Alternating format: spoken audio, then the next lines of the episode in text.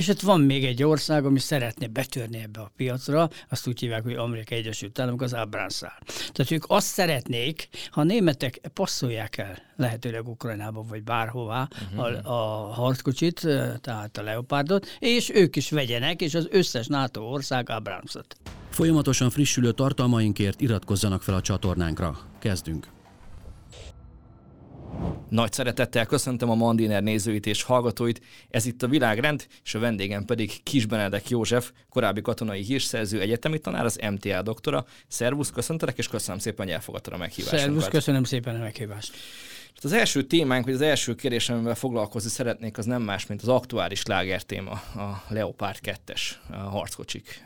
Miért érdekes ez? Mit tud ez? Hát miért, miért ez a óriási hírverés körülötte? Hát először is a Leopard harckocsi nagyon sok országban van rendszeresítve, nem csak Európában, és alapvetően pedig a Bundeswehrnek a legfontosabb harckocsi típusa, különböző generációkban létezik, Leopard 1-2, és a kettőnek van legalább hat változata, hanem nyolc, amiket hát igyekeznek eladni, illetve hát a Bundeswehrbe nagyon fontos szerepet játszik, mint Ezt a páncélos erők legfontosabb is, is, is, mind a kettőt, mind a kettőt. A Rheinmetall egyébként a fő gyártója ennek, de azt mindenképpen meg kell jegyezni, hogy a világ legkorszerűbb harckocsai közé tartozik a, a Leopard, tehát nem véletlen, hogy például Magyarország is onnan vásárolt, és ezt a típust vásárolta. Na most az igazság az, hogy a nato belül is szeretnének egy egységes harckocsit rendszeresíteni, tehát egyfajtát, de viták vannak, tehát nem uh-huh. tudnak megegyezni. A francia azt mondja, hogy a legjobb harckocsi a Leclerc. Hát ugye szoktunk mondani olyasmit, hogy minden cigányos saját lovát dicséri, nyilván ők is nem rossz. Tehát ezek körülbelül körülbelül egy generációhoz tartozók, aztán valami, valamelyik kevesebbet fogyaszt üzemanyagból, uh-huh. van, aminél más a löveg, más elektronika van benne, tehát azért eltérések vannak. Környezetvédelmi szempontok még nem jöttek elő? Környezetvédelmi szempontok, nagyon németek nagyon számítanak a környezetvédelmi, és ne hasonlítsuk össze a T72-vel, ahol mondjuk fogyasztásra káros a kibocsátás, Hát igen. ott 100 kilométer, az, az ugye mondjuk 100 liter egy, egy T72-nél, ezeknél pedig olyan 4 4-5 liter, tehát azért nagy különbség van ám a motorokban, és hát azt is látni kell, hogy a, franc, a franciák ugye a Leclerc, a britek a Challenger-t részesítik előnybe, és ott van még egy ország, ami szeretne betörni ebbe a piacra, azt úgy hívják, hogy Amerikai Egyesült Államok, az Abránszál.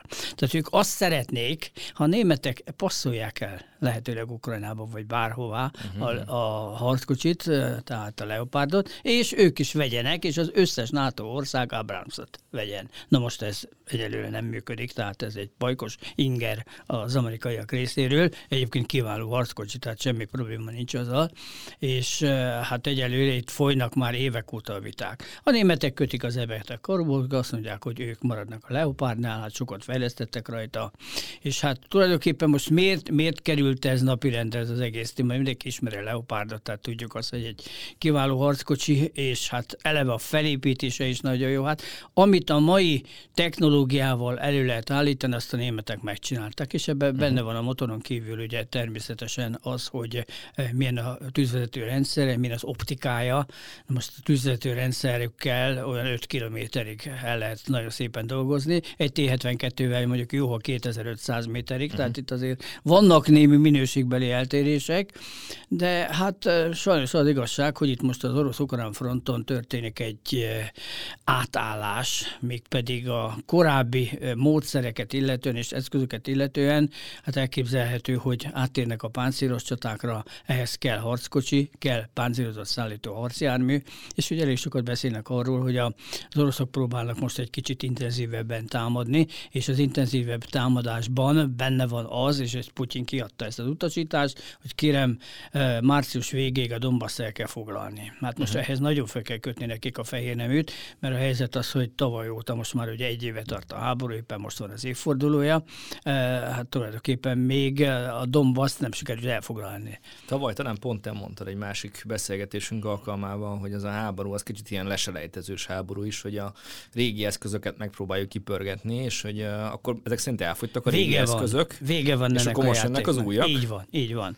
Tehát most jönnek az újak, mert azokat, amiket a keleti európai országok ugye hadrendbe tartottak, azokat most már el, eladták Ukrajnának, vagy megsemmisültek, vagy ö, már nem használhatók különböző okok miatt, és hát itt minőségi különbség is van, tehát arra kell ügyelni, hogy olyan harckocsikat ö, tudjanak adni az ukránoknak, amely nem csak felveszi a versenyt az orosz harckocsikkal, hanem magasabb szintet is képvisel. Akkor ez egy hát. Ebbe, ebbe egy versenyelőny, igen. Hát az oroszoknál nem sok van, talán a T-90-es tudnám mondani, ami úgy hasonlít, de uh-huh. a Leopard azért fölé megy, tehát a Leopard az, az jobb. Hát csak hogy mondjak valamit, hogy, hogy mi a, jellemző.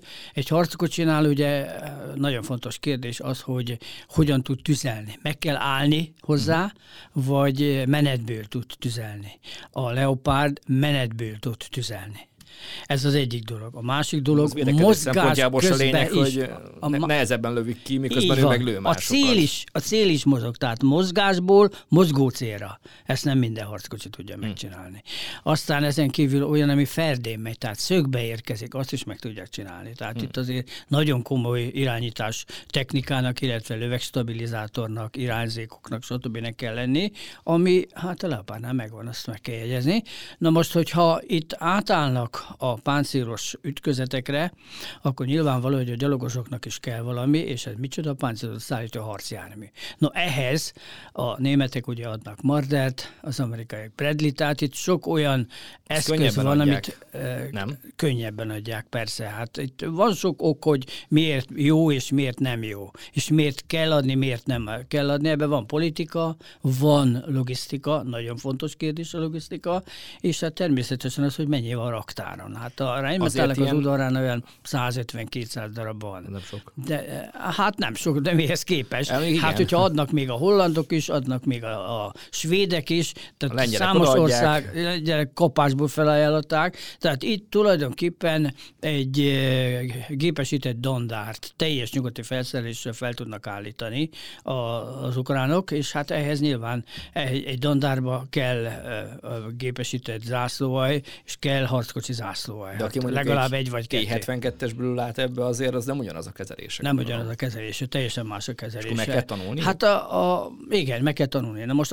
az a helyzet, hogy a, a kiképzés az már folyik elég régóta, tehát nem véletlen, uh-huh. hogy ezt most bedobták, és ezzel foglalkoznak már. Tehát Lengyelországban is képezik ki a, a Leopard harckocsi kezelésére. Hát akik harckocsizóbot, annak nem mondom azt, hogy nem kell megtanulni, mert meg kell tanulni. Más a vezetési rendszer, tehát másképp kell irányítani. Egy finom, hát autó mind a kettő, uh-huh. azt, azt mondom, hogy, hogy zsiguli, uh-huh mondjuk egy 1005-ös Lada, uh-huh. modern nevén nevezve, vagy egy Mercedes. Mind a kettő autós. Mind a kettő el lehet jutni oda, ahova éppen akarok, csak ki kell próbálni, hogy melyiket milyen vezetni, és milyen benne ülni. Nem akarok nagy dolgot mondani, de mondjuk például nem mindegy az, hogy van-e benne fűtés vagy hűtés. Hát a Leopardban beállítják, hogy 22 fok, akkor 22 fok. Mm. A, a, a orosz harckocsiknál nincs ilyen probléma, ott nincs hűtés, meg nincs fűtés. Tehát ott a motor kibocsát, nem? Tud, és nagyon hideg tud lenni télen, tehát Aha. azért nem egy az embereknek a védelme egy nagyon lényeges dolog a mai technikai eszközöknél, és hát az amerikaiak is, meg a franciák és németek is nagy gondot fordítanak arra, hogy az benne ülő ember védelme legyen biztosítva. Tehát, hogyha mondjuk egy, egy harckocsinál a töltőkezelő alatt van mondjuk a lőszeres tároló részleg, akkor nem biztos, hogy egy találat esetén meg tudja úszni az egész dolgot. Tehát itt azért vannak olyan felépítésbeli problémák, amiket tehát nyilván a gyárak figyelembe vesznek és állandóan korszerűsítenek. Na most, hogyha visszatérünk arra, hogy mire akarják használni, tehát hogyha mondjuk felállítanak egy gépesített dandárt, vagy azt mondják, hogy zászlói harccsoportokat hozunk létre, az, az olyan 1000-1200 fő, akkor abban nyilvánvaló vannak harckocsik is, uh-huh. és hát hogyha, hogyha egy harccsoportról van szó, akkor elég oda egy század. Egy században a harckocsik közül 12-t szoktak használni, egy zászlójánál 44 van a nyugati elvek szerint, és hát van 44 már kijön bőven, tehát most már egy dandát tudunk csinálni, és többet is tudunk csinálni. A többi meg már politikai kérdés. Én úgy gondolom, hogy a németek ebbe a játékba bele fognak menni, és ők fogják adni. Hát vannak ezek uh-huh. a pártok közötti belviták Németországba, amit nyilvánvalóan nem könnyű kezelni, de azért próbálják kezelni, illetve hát érkeznek a különböző kérések, nem csak a, a, ukránok részéről, hanem a szövetségesek is mondják, hogy tessék már. A követelésnek is lehet nevezni, igen, akár az ukránok is, meg a lengyelek is. Igen. Ők is elmondták, sőt a lengyelek kijelentették, hogy ha a németek nem adják meg a reexport engedélyt, tehát hogy továbbadhassák, akkor ők anélkül is tovább fogják adni. Hát meg lehet csinálni, csak hát nem tartják be a szabályokat. Ilyen szigorú szabályokhoz van kötve, hogy Nagyon szigorú megvesznek a, a lengyelek ilyen harckocsit, és nem lehet csak úgy, nem tudom, feltenni a lengyel használt autó.hu-ra. nem így működik, hanem ehhez a gyártó ország engedélye kell. Ez benne van a szerződésben. Uh-huh. Tehát a szerződésben ezt most már nyilván beveszik ezeket a dolgokat, tehát ahhoz kell az engedély, vagy mit tudom én, valamelyik e, német e, eszközre felszerelnek, mondjuk a Marderre például, ami nagyon fontos, hogy felszerelnek Örlikon, a svájci gyárnak a, a páncéltörő lövegét például, vagy a páncéltörő uh-huh. rakétáját, akkor ebben az esetben nyilvánvaló, hogy kell a gyárnak az engedélye. Na most Svájc semleges ország, nem biztos, hogy megadja, aztán fele tudja, ez üzlet. Van az a pénz, ami megadják. Szóval uh-huh. itt azért politika is van, meg természetesen üzlet is. És hát ezen kívül ugye a páncéloszállító harcjárműveket rendszeresítik, és a páncéloszállító harcjárműveknél lehet látni, hogy nagyon komoly páncéltörő rakétákkal van ellátva. Uh-huh akár a német, akár a, a briteket nézzük, és tehát ezek a páncéltörő rakéták, ezek azt jelenti, hogy olyan 3-4 kilométer a harckocsikat kilövik. Tehát nem feltétlen kell a harckocsi, hogyha nekem van olyan uh-huh. uh, páncélhasználati harcjárművem, amivel ki tudom lőni a harckocsit, akkor nagyon nagy szerencsé van. Igen. És manapság, hát ma már új divat van, más van, ma már uh, ugye drónokat használják, akár a harckocsik megsemmisítésére is, na most a drónokat pedig ugye felülről szokták alkalmazni, és a fölülről támadják a harckocsit, fölül a legvétnyabb a páncél. Na most azt, azt elég gyorsan át tudják törni, tehát tulajdonképpen a drónok, amelynek a előállítási költsége az nem olyan borzasztóan magas, azt jelenti, hogy jól fel tudják használni a harckocsik ellen. A harckocsinak pedig a gyártási költségát nem olcsó, meg az ideje se. Tehát azért egy harckocsit felépíteni, felszerelni, kész állapotba hozni, az az időbe tart. Mondod, hogy tankcsatákra helyeződhet a hangsúly innentől kezdve, akkor ez olyan lesz, mint a második világháború, akár az Ellalmány, vagy pedig a Kurszki ütközet, vagy akár egyébként a Debrecen melletti. A helyzet csata, az, vagy... hogy reméljük, hogy ekkora nagy páncélos csatákra nem kerül sor, de azt azért látni kell, és az, az most már tény, most mindenki tudja, hogy a Donbassban az ukránok védelmi vonalakat hoztak létre ezek a védelmi vonalak az három-négy lépcsőből áll, és ugye, ha elfoglalták az elsőt, akkor jön a következő, stb. stb. Ami azt jelenti, hogy nagyon nagy a emberigény, ez az egyik uh-huh. dolog, másrészt fegyver és lőszerigény. Na most, hogyha itt a támadó felet nézzük, hát az oroszoknak azért tüzérségi eszközük van bőségesen, harckocsiuk is van, tehát nem okoz nagyon nem. nagy problémát. És igen, igen, amit mondtál, nagyon fontos emberük. Tehát most már azt látjuk, hogy igen nagy problémák vannak az ukrán oldalon az emberekkel. Látjuk ezeket az új, újfajta sorozásokat, amit én nem nagyon neveznék sorozásnak. Ez Pont már akartam kerezni, ugye a magyarokat érinti, a magyar kisebbséget, az úgynevezett 128-as dandárnak a sorozása, vagy minek nevezzük Hát ezt? én, én a sorozásnak nem nevezem, ezt erőszakkal történő be, bevonultatás.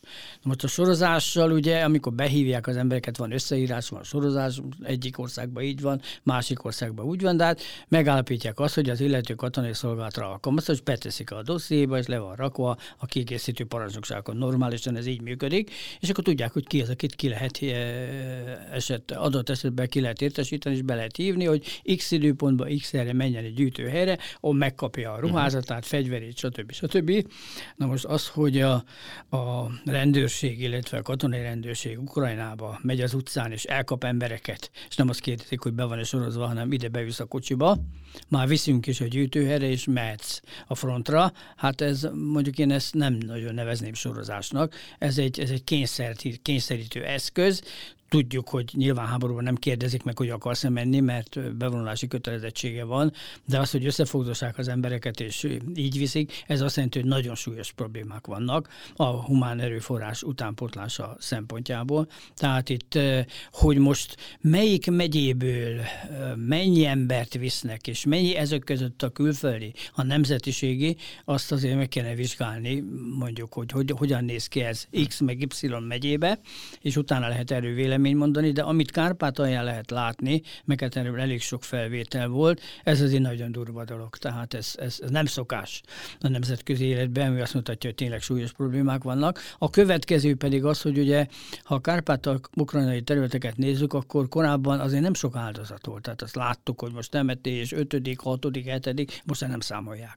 Tehát hmm. számolata jönnek. Tehát ennek nagyon sok egyéb vonzata van, amiről még Magyarországon nem sokat beszélnek. Tehát itt van arról, arról is szó, vagy lehet arról is szó, hogy egy generáció el fog tűnni az a generáció, akit férfiak, akik bevisznek a hadseregbe. Illetve most már vannak olyan utasítások is, hogy nőket is behívnak, mert például egészségügyi szolgálatra azért nőkre is szükség van, vagy egyéb területeken, technikai területeken, logisztika különböző ágában tudják használni, de most itt elsősorban a harcoló emberekről van szó. Ez a generációval két dolog történik, az egyik ki fog halni, ha a háború meghal. A másik dolog az, hogy jön egy menekülés, onnan mennek valahová. Hogy hogy, milyen módon, az egyéni felkészülés kérdése, de számítani kell arra, hogy egyre több ember fogja a sátorfájt és megy el Ukrajnából, mert nem akar katonálni, mert tudja azt, hogyha elviszik a Donbassba, Luhanszba, ahol Hát bizony kemény csaták vannak. Hát nem azt mondom, hogy páncélos csaták összeütköznek, de hát ez, ez, is, ez is előfordul. Tehát hmm. lehet látni, és hogy itt az erődök nagyon keményen Nem páncélosok bültetik be őket, hanem gondolom gyalogságnak használják, és azért a Kinek mi a képzettsége, hogy megkérdezi tőle, hogy mi voltál valamikor, uh-huh. ugye, hát hogyha tüzér volt, akkor nyilván, hogy a uh-huh. tüzér alattségekhez vagy egységekhez viszik őket, ha lövész, akkor a lövés, stb. stb. Tehát itt tulajdonképpen figyelembe veszik azt, hogy hol uh, szolgált, de hát lehet hallani olyan híreket is, hogy akik alkalmatlanok katonai szolgálatra, azt is viszik. Tehát itt, itt nagyon-nagyon súlyos problémák vannak, és ezt lehet látni a másik oldalon is, tehát az uh-huh. oroszoknál is. Tehát a, az igazi, most csúnyát mondok, az igazi ukránokat, az eredeti ukránokat lehetőleg kíméljük.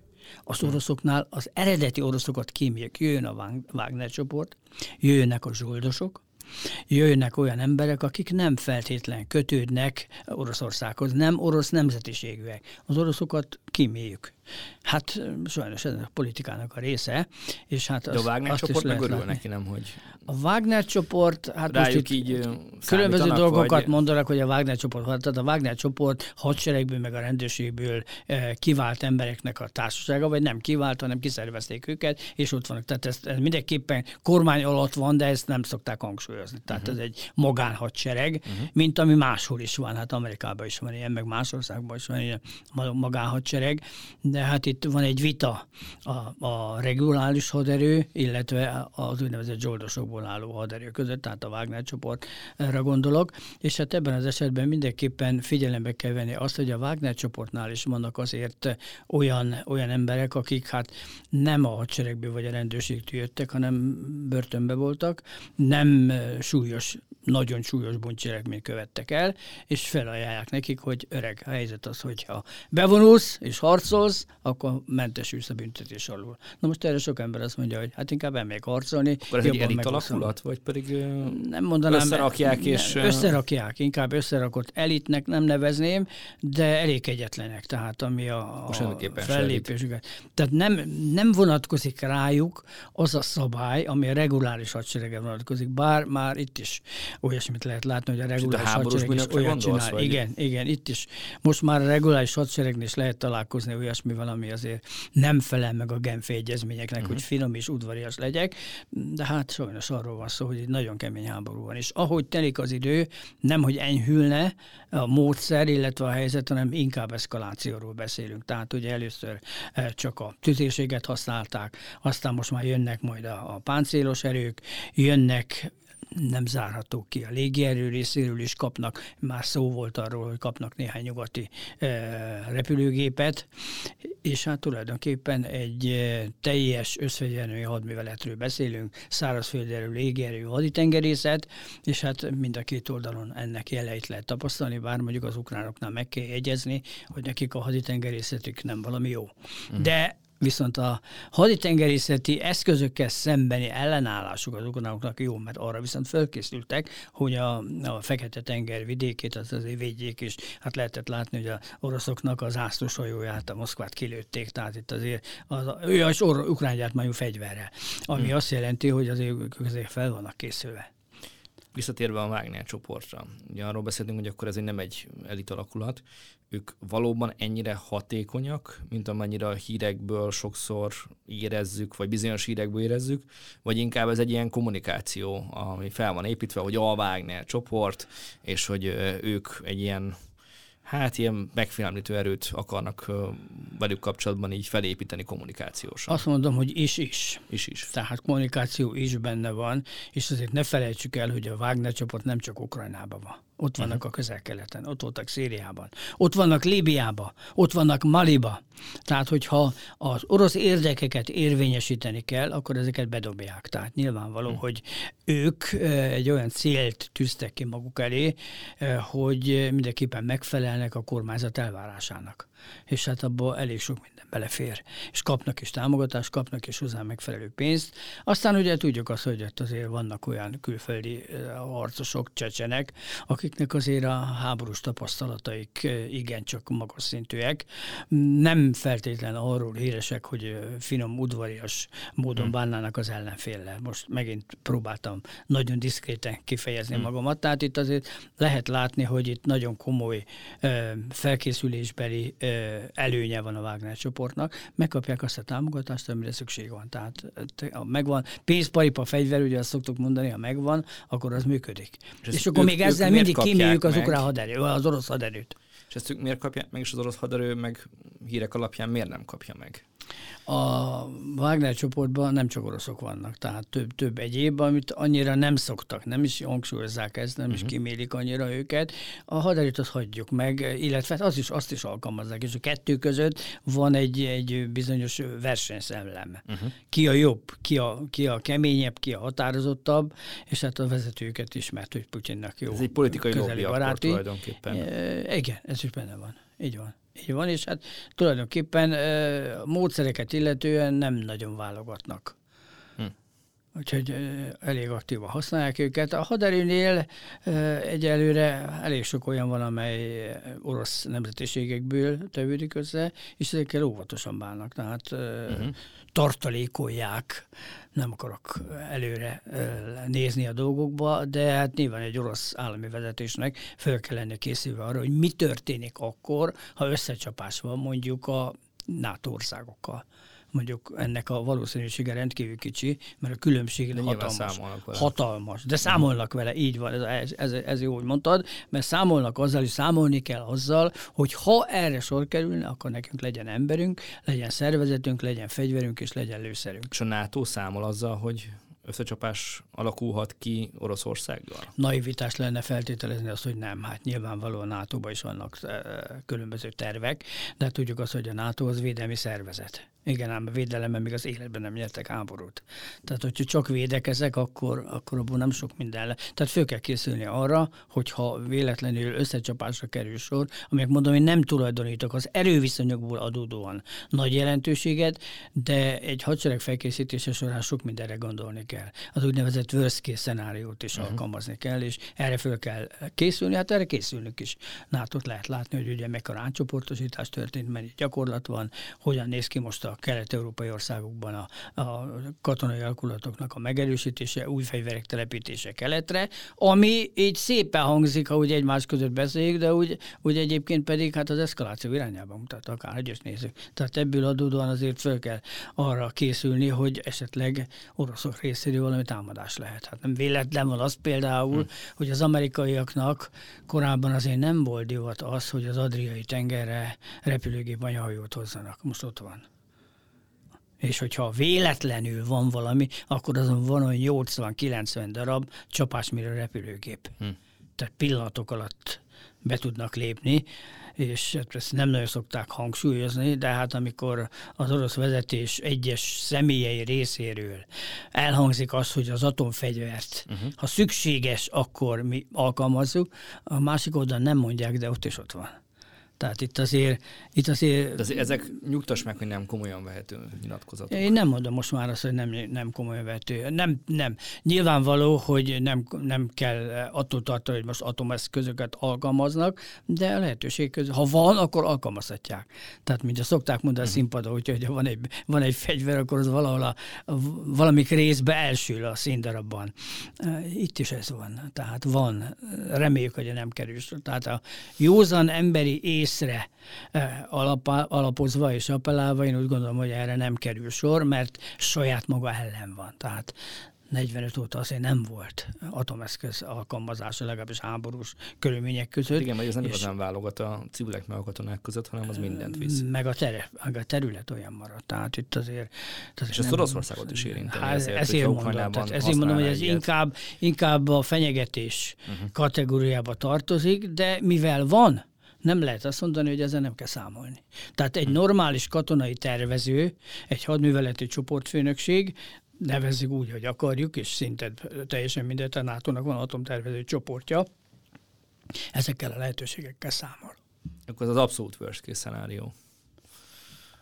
Szerintem igen. Tehát az oroszoknál is. Tehát ha megnézzük az orosz stratégiát, akkor abban benne van, hogy ha Oroszországot végveszély fenyegeti, uh-huh. akkor bevetik az atomeszköz. Ez le van írva, tehát ez nem, nem kitalálás. És ott is le van, írva, le van írva, mit jelent a végveszély? Az nincs leírva. Hát ugye ez a... Na, ez az. Hát a végveszély, hát amikor, amikor Oroszországot úgy megtámadják, hogy más nem tud csinálni. Ezért ígérték meg az ukránok, hogy a leopárdokat nem fogják orosz területen használni? Erre nem kötnék nagy fogadást.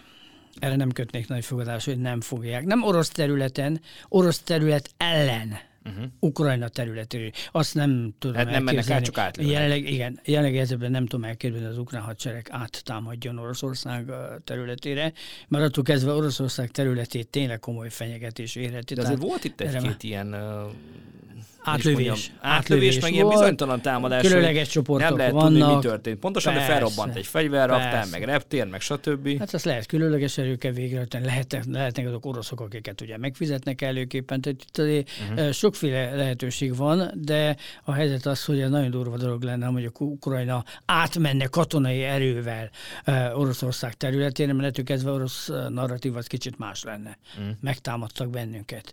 Na most, hogyha nekem vannak olyan eszköz, eszközeim, amivel át tudok lőni, már pedig ugye hát a HIMARS-októl kezdve még egyéb eszközök is vannak, és arról ne is beszéljünk, hogyha ma jön a légierő, hát akkor az érdekes dolgok lesznek. Tehát nem véletlen, hogy ezek, ez az eszkaláció az szinte hónapról hónapra intenzívebbé válik. Tehát nem véletlen alkalmazzák ezeket az eszközöket, ugye most már ott lesznek a harckocsik, ott lesznek a páncélozállító harcneművek, és ez harckocsik eddig is voltak. Hát az oroszok azok, azok nyilván felhasználásra került jöttek, és a BTR-ek is, de ha már a BTR-t mondtam, akkor az hogy a BNP-t, hát meglehetősen gyengébb minőségűek, ami a páncélvédettséget illeti, mint a nyugatiak.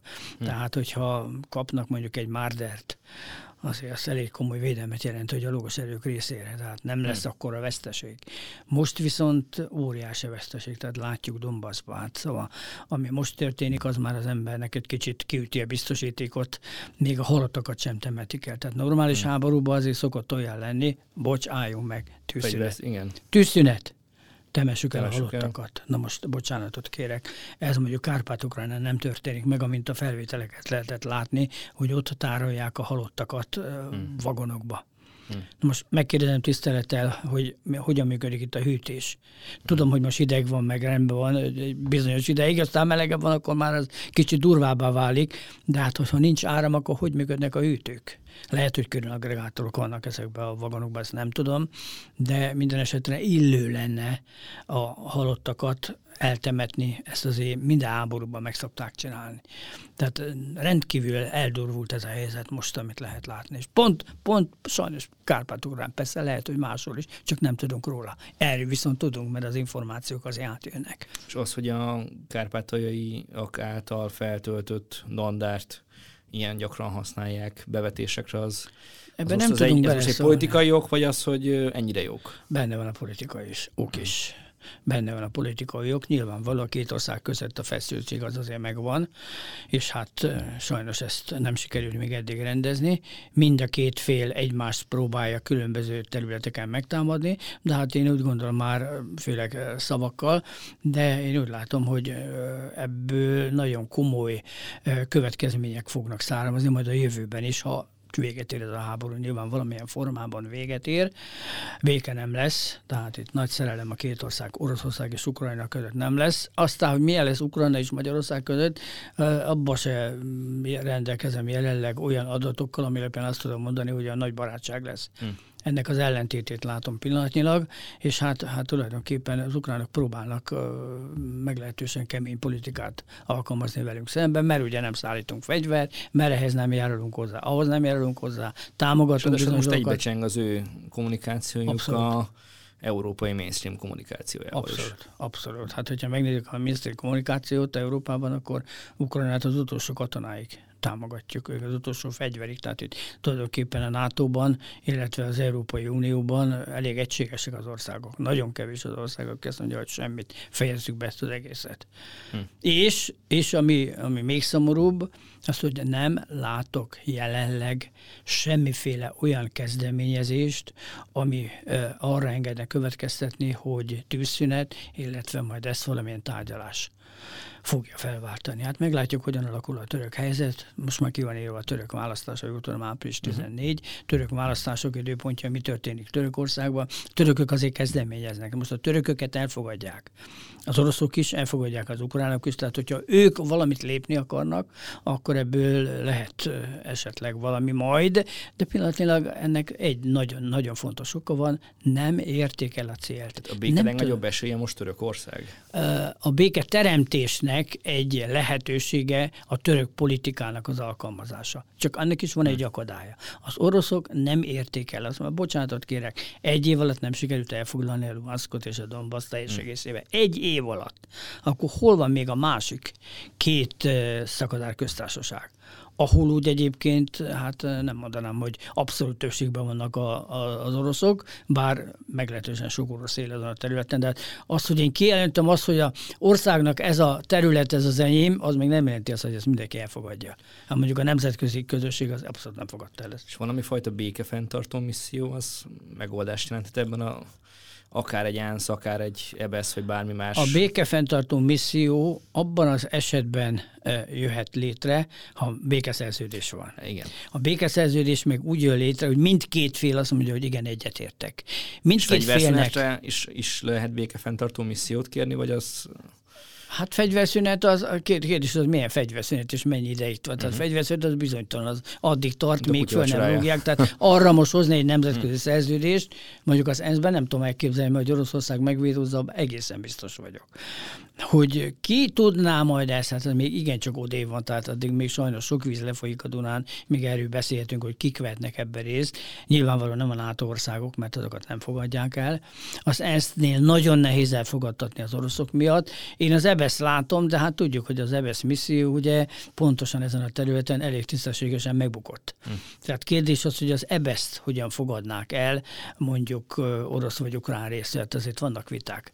Most egyik oldal, oldalra sem tudom azt mondani, hogy olyan korrekt módon viselkedtek. Se a nyugat, se az oroszok. Hm. Tehát itt tulajdonképpen elég sok visszaélés történt azzal a névvel, hogy EBSZ.